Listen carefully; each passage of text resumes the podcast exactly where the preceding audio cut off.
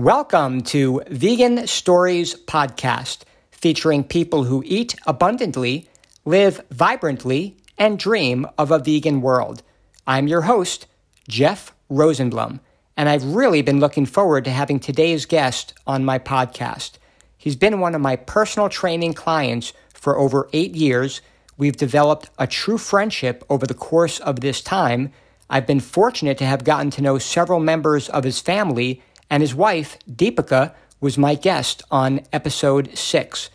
Raised in India as a vegetarian, we've had countless conversations during and outside of our training sessions about food and specifically the consumption of dairy. We've dined together at a variety of Indian and vegan restaurants throughout Atlanta. I've eaten meals in his home on several occasions, and it's been interesting to watch as he and his family, including two young daughters, have gradually become vegan, eliminating virtually all dairy from their diet. We'll discuss his and his family's transition to veganism, as well as one of the focus areas of his scholarly research and teaching interests, which is environmental sustainability. So we'll address that as it relates to the state of farming and the food system. I'm so excited to welcome to Vegan Stories podcast my client and friend, Ravi Subramanian. Hi, Ravi. Hi, Jeff. Ravi, I so enjoyed having Deepika on my podcast just a few episodes ago, and she shared such interesting information about you and your family and how relatively easy it's been for all of you to make the shift from lifelong vegetarians into veganism, as well as Indian cuisine in general and the wonderful dishes that she consistently prepares. Now it's great to have you to share more about your veg to vegan shift as well as environmental sustainability. So thank you for joining me today.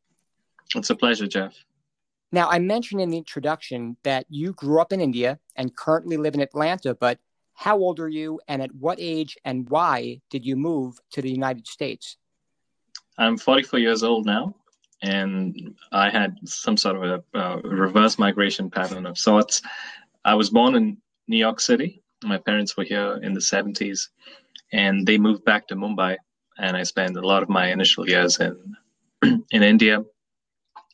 Um, spent you know, went to college in India, went to graduate school in India, worked in India, and then came back to the U.S. for my PhD. And uh, after my PhD, came to Atlanta for uh, my academic job. And what is your profession? What do you do for academics? I'm on the faculty at Georgia Tech, but of course, I'm just representing myself here personally. Of course. Well, thank you for that, Ravi. Now, please share from your perspective what it was like being raised as a vegetarian and how, when, and why you shifted to veganism and how that's been. Yeah, I have to say that I've, I've been really lucky because I grew up as a vegetarian and never really uh, was curious about meats. So the food at home used to be so good, and um, and the the options, even if you were eating outside, was so many that really it was never a matter of curiosity for me. However, the one big part of the diet which I've given up since is dairy. So we used to have a lot of dairy-based products, uh, milk and cheese, cottage cheese, uh, known as paneer, uh, clarified butter, which is ghee, and we had a lot of that in foods. And um, this is a transition that I've made over the last several years. And you had a role to play in that, Jeff. So I have to say thank you to you also. Well, it was my pleasure. And I remember the hardest and last dairy product for you to replace was what you put in your espresso. So please talk about that experience. Yeah. Uh, you know, as as a child, I I never liked milk because it used to be paired with sugar, and I thought that was a ghastly combination. And uh, I also remember pouring it down the sink, and um, and uh, I, I, think there was a larger message in there, where uh, you know you found it so uh, detestable uh, that that you would um, pour it down the sink. Um, but I I didn't mind it in coffee. So milk without sugar and coffee and, and hot chocolate uh, is, is something I, I used to enjoy several years. And um, as I started to learn more about the uh, the impacts of animal-based products, and, and not only in terms of human health, but also in terms of broader implications for the environment and sustainability, um, I uh, wanted to start that journey. and um, I would say it was a four or five year journey to you know to slowly give up everything dairy uh, related in, in the diet. And the last thing that I gave up was uh, was milk, and it was really hard to find a substitute. So there are uh, I, I, was aware that there are these nut based milks and um, and oat milks and so on, but they typically have so many other things in them that I really didn't like the fact that they seemed like um, you know like cornstarch in some ways that you were drinking. Uh, but I did eventually find a great substitute. Um, it's um, uh, a cashew milk. Uh, uh, the brand is is is Elmhurst. They have it just has cashews and um, and water, and it's just very amazing. It's just such a fantastic substitute. I, I really don't. Once that happened, I really stopped milk altogether. So that was the day when I found when I found the appropriate substitute. I just dropped milk altogether. So it was that dispensable from my diet, and it was just um, let's say some sort of a farcical interest in in, in coffee. But I've I I've been able to maintain that. That's awesome. And what type of health benefits have you attained as a result of that? Well, uh, Jeff, you know that uh, you can calibrate how you know my, whether I've, I've, maintained my strength over the years. Um, but uh, in terms of uh, just being able to control my weight, I've been uh, I dropped ten pounds after giving up milk. So it's and giving up ten pounds is uh, is difficult if you're maintaining a, a, you know even if you're working out and you're making sure you're eating the you're not overeating. But uh, it's it just was an eye opener for me in terms of how much more nutrition um, and also maybe not an ideal kind of nutrition that uh, I was sort of oversupplying the body um, and and and that has been fantastic. Just being able to walk around a little more lightly, being a little more flexible, and being able to get into you know crawl spaces for doing work around the house. It's it's it's been it's it's been amazing. And um, you know, you and I we we share these conversations, and um, you know, I feel pretty good, and and I think a lot has to do with um, with, with trying to give up the uh, with giving up dairy well, you've done a great job with that in terms of your strength. It's there and it gets better with every workout. So it's been a pleasure seeing the the growth that you've had in terms of your nutrition and your your workouts. And Ravi, talk about what it was like coming to this country and being vegetarian. Did you face any people that you went to school with or that you worked with that were curious about it or, or had anything to say about that? Yeah, I think that the questions that they would ask was, where are you getting your your protein from? And initially, um, I, and every time somebody asked something, I would I would do a Google search, and it's amazing when you search for foods, you'll find all sorts of conflicting information. Or you need so many grams of protein a, a day, and you would get it through milk and uh, you know and dairy, and so um, a, a reason why I initially uh, maintained the, the consumption of milk was I felt like it was something that I needed without knowing that uh, you get so much of that protein from just plant based foods. So, just the, the, diets that we grew up on, with just naturally diverse in nutrients, in um, you know, in all the essential nutrients, and in, in, in their best forms, and not just in processed forms or in concentrated forms, but in the way nature intended. So, um, I think the um, in some ways I succumbed to this uh, to the information in the in the internet and giving up you know what were what seems to be now quite fundamental principles of how uh, how food should be consumed. So we've gone back full circle and saying, well, just back to the basics is is really what we need to do. That's it. Absolutely. And how about your family? I know Deepika shared a lot about that, but you have two young daughters and and, and obviously a wife, and, and they've con, kind of gone right along with you eliminating that dairy as best they can and shifting toward veganism. So talk about that from a family perspective. Share a little more even beyond what what Deepika did. Yeah, from from a family perspective, we we have, uh, and I have to say, I'm really fortunate to be um, to be in a in a situation where uh, where where it's really been uh, convenient. Um, but I think in, just in terms of um, giving up things that we grew up with, I think that's I would say that's how I that's how I would put it. That dairy being an essential part of the diet. Um, that has been surprisingly easy, I would say, um, in the family. And we, are at this point now where my my kids don't like cheese and pizza. I mean, they they just don't like cheese. Uh, as an exception, sometimes we might we might have uh, um, cheese and something that. The the kids are eating but again it's it's just that they it's they don't like it they don't want it anymore and um, so it's it's, it's been um, a, a journey from the standpoint of the kids. It's been, I would say, a pretty rapid journey in terms of them just giving up dairy altogether. And I think it's it's uh, also a function of the options that they're being provided. Um, and um, when when we go to birthday parties and there's cake that um, uh, where there's, it's obvious that there's, there's milk in it or eggs in it even. Um, my kids just don't want to touch it. Not because they're trying to be uh, snobbish about it. It's just that it seems unnatural to them and when they eat it they don't feel good about it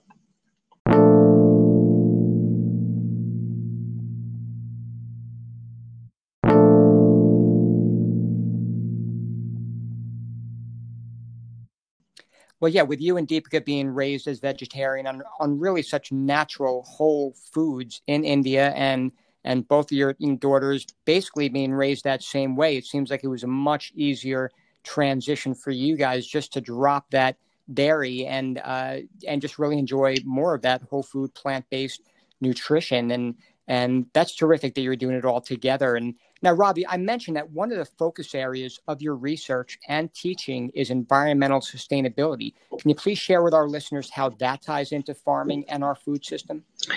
Absolutely.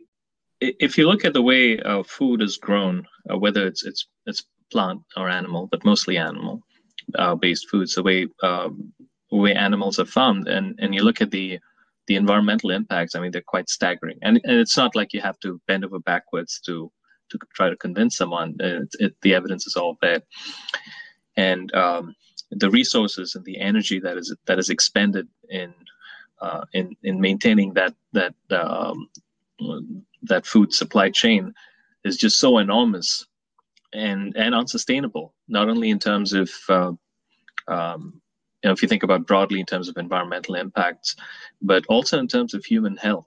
And um, just a couple of days ago, I was I was reading an article about um, how global pandemics have historically been very rare. That it's been very rare that you have a pandemic of this scale. And there was a summary of what we have seen since uh, the uh, the year 2000. That we have seen so many pandemics, and a lot of it has to do with, um, and it, it's quite logical that um, it spreads across species that and it spreads through animal protein. So even if um, you strip away, you know, some sort of an activist argument in, in, in, in, favor of giving up animal product, I mean, there's this an individual argument to be made that um, it, it really affects our health, and and there um, it's and we need we need people to transition away from animal based foods. Well, I agree 100%. How do your students react to this when you teach them this? Yeah, uh, I, I, just wanted to qualify. I'm glad you asked the question, Jeff, because uh, what I was expressing is the way I feel about it. Um, but uh, again, I, I, don't really push hard in terms of uh, promoting a certain agenda. Um, but uh, I, I, find that uh, I feel optimistic because the I feel the current generation thinks about these issues. And um, in one of my, the courses that I taught, uh, we had a, a, quite an open-ended project. So I didn't I didn't tell the students that you have to work on this and or that. And I said pick a project uh, where you believe that there are substantial, not only environmental but also uh, social impacts all around, and um, what can you do about it? And uh, so the project was based on individual action, not just coming up with a hypothetical set of bullet points that the whole world was, must do, but what can we do individually? And they came up with this great idea of uh, and and I think they I believe they also created some flyers and uh, distributed them where give up meat for one day of the week. And and they came up with an assessment of how can it benefit the environment society. It was quite fascinating that um, that uh, when presented with uh, the information I think a lot of people will make that transition. And uh, over the years I've been like I've said that before I've benefited from interacting with you Jeff. Um, that I've learned more and you've not uh, pushed me too hard. And it's just that the fact that I've, as I've learned more um, about the impact on, on, on human health, individual health, my own health, that I have made these, uh, these changes and, and, um, and, and these are not difficult changes to make because there are so many options available now and the health benefits are just quite tremendous. I mean, uh, it seems like it should be easy for a lot of people to do. Well, it's great that you made the connection and you're now passing it on to your students. And yes, I think the younger generation is so much more ready to hear this. And there is so much more information with the internet these days and the documentaries and the books and the studies that have been done. So uh, I, I, think the world is going to continue to get to a better and better place. And and now I know there are companies that has some imitation meat products, and I always say I think these companies are fantastic for the environmental concerns as well as saving lives of animals and and even a little bit from a health standpoint too. However, eh, you know, as a great transition food, being great for environmental sustainability, it is not the ideal for health. And I bring this up because I think it's so interesting, Ravi that you've kind of bypassed that because you have never eaten beef or pork or chicken or turkey or fish, and you've just had the natural whole foods.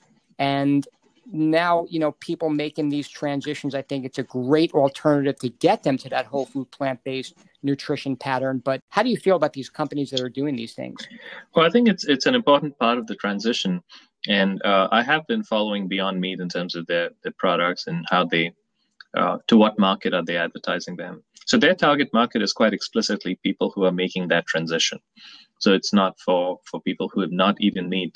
Uh, there's a funny story that um, I don't know if it was you know the Beyond Burger or the Impossible Burger, but we were at a um, um, I forget where it was, but we we ordered a burger and we said we want a vegetarian burger. They had a vegetarian burger on their on their menu, and as I had it, I said, "This cannot be right. It's this this doesn't taste right. It has it's it's it tastes so unnatural." And I just put it in the trash. Um, but I, I, think it's helpful though for those of them uh, the individuals that are making the transition. I think um, it, it is helpful if uh, you're accustomed to a taste and you know you really don't want to sacrifice that in the transition like you said, Jeff, um, I've been lucky that I didn't have to make that transition, but I've had to make transitions in other ways. I would say dairy is was that massive transition for us because it was believed to be that only source of protein for us, and it was a, a very big part of our diet. So that was a, a big transition, and um, what I had seen is, um, and this is true of people around me who have also made the transition, is once you get past that hurdle, that you really never start to uh, to miss it, and in fact, it seems odd uh, when you consume it again. So on occasion when somebody doesn't tell me that it, you know or if i don't know that something has cheese in it and when i bite into it immediately i know that it's, it's it seems unnatural. So um uh, so that's the the kind of um, transition that i think could help get to eventually to plant-based um, uh, foods or whole whole foods but i think those products are helping and, and they're also helping mitigate the environmental impacts of uh, of the of farming the way it's conducted right now. Absolutely. Well, Ravi, this is great because again, you bring such a unique perspective, like Deepika uh, does, and some of the other guests do, uh, and that is having that transition period to get past the one last hurdle and finally make it through, and and having the health benefits from that, and and your focus on environmental sustainability as one of your areas for re- research and teaching is also a unique perspective. So I appreciate you bringing this to our listeners, and and I've enjoyed working with you and training with you over the last uh, eight years. I look forward to every one of our sessions, and and I look forward to our next. And and again, thank you for being here today, and thank you for sharing the information you did. Uh, thank you very much. That was Ravi Subramanian, and I'm Jeff Rosenblum. Thank you for listening, and remember eat, live, and dream vegan.